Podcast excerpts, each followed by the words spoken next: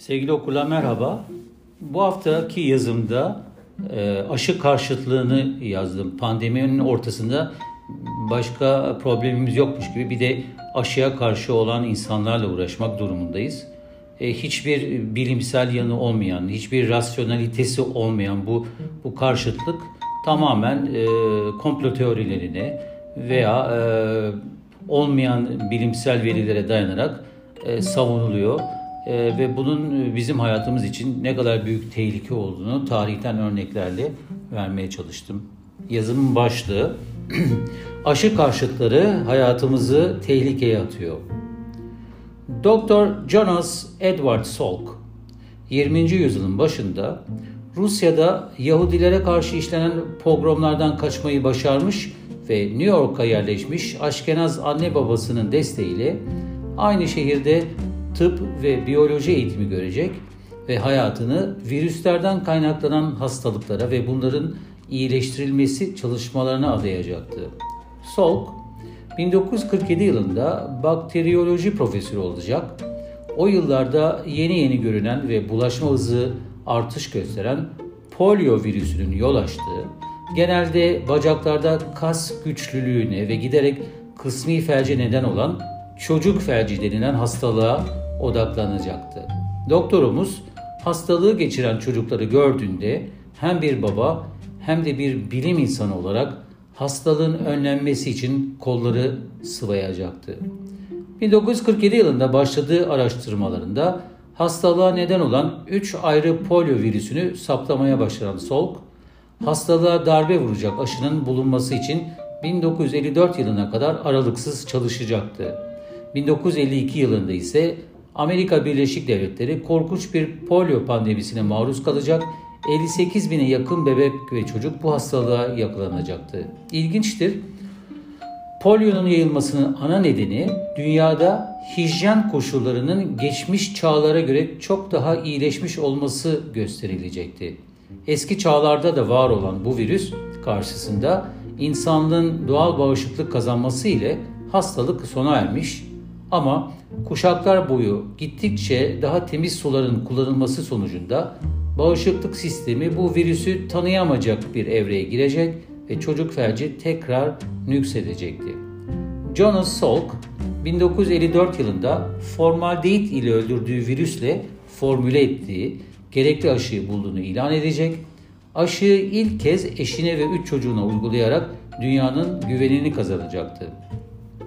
Aşıyı test edenlerin vücutlarının antikor üretmesinin kanıtlanmasıyla aşı 1955 yılında sağlık yetkilileri tarafından onaylanacak ve çocuk felci aşısı bir yıl içinde tam 1.8 milyon çocuğa uygulanacaktı.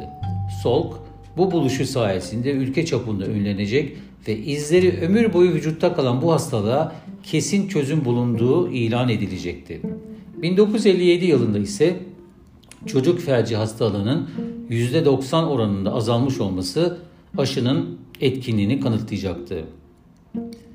Patent bedelini almayı reddeden Salk, tam 7 milyar dolarlık bir geliri elinin tersiyle iterken bu aşı insanlığa aittir.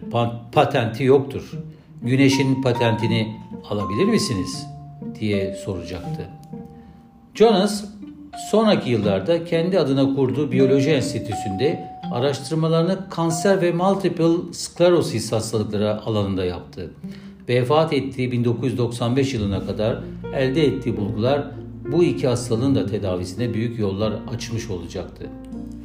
Çocuk felci hastalığı, solkun aşısı ve daha sonra da bulunan yarı ölü virüslerden yapılan yeni aşılar sayesinde 1994 yılında Batı dünyasında tamamen bitmiş oldu. Bugün tüm dünyada bu hastalık için aşılanmalar devam ederken polio virüsü sadece Afganistan ve Pakistan'da görülüyor ama yoğun aşı programlarıyla bu ülkelerden de yakında yok olacağı öngörülüyor. Çocuk felci gibi bir zamanlar dünyayı kasıp kavuran ve insanlığın sona ermesine neden olabilecek ve virüslerle yayılan birçok hastalıktan bugün sadece aşı ile %100'e yakın bir etkinlikle kurtulabiliyor dünya. Verem, kızamık, tetanus, menenjit, hepatit B ve boğmacı hastalıklardan bugün Jonas Salk gibi hayatını bilime ve insanlığa adamış kahraman doktorların buldukları aşılar sayesinde korunmak mümkün artık. 20. yüzyılda aşıları geliştirmek çok uzun süreleri içerirdi. Lakin tıp teknikleri ve teknolojisi çok geliştiği için bu süre kısaldı ve nitekim bugün Covid'e karşı birçok aşı çok kısa sürede uygulanır hale geldi. İsrail, Amerika Birleşik Devletleri ve İngiltere'nin bugün itibariyle vaka ve ölüm sayılarında en başarılı ülkeler arasında olmalarının yegane nedeni alınan tedbirlerden daha çok toplumun önemli bir kesiminin aşılanmasını gerçekleştirmiş olmaları. Sayılar yalan söylemez. Aşılama sayıları arttıkça vakalarda ve vefat sayılarında düşüş göze çarpıyor. O halde aşı yine tek kurtarıcımız olmuş durumda. Lakin ne görüyoruz? Dünyada ve maalesef Türkiye'de azımsanmayacak sayıda vatandaş bilumum komplo teorilerine ve yalan bilgilere dayanarak aşı karşıtlığına girişmiş durumda.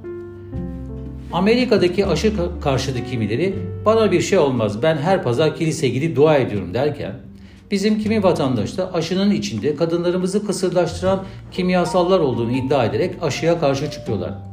Başka bir sürü absürt, absürt gerekçeleri öne sürenler de bir hayli fazla. Oysa ki aşı bireysel özgürlük zemininde değerlendirilemeyecek kadar toplumsal sağlığın bileşenlerinden en önde gideni oldu dün, bugün ve pek muhtemelen yarın da öyle olacak. En basit şekliyle şöyle açıklayalım. Aşı sadece bireyin değil toplumun sağlığı içindir. Ne kadar çok kişi aşı olursa o kadar çok kitlesel bağışıklık sağlanacak. Aşı olmayanların sayısı artarsa toplum bağışıklığı azalacak ve salgın devam edecek. Bunu anlamak bu kadar zor olmamalı.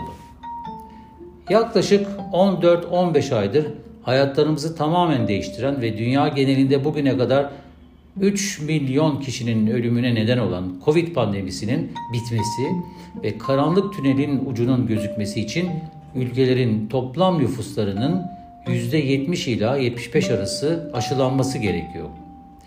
Bize kurtuluşu sadece ve sadece bilim ve onun yarattığı aşı bağışlayacak. Başka hiçbir güç veya gerçeklik bağışlamayacak.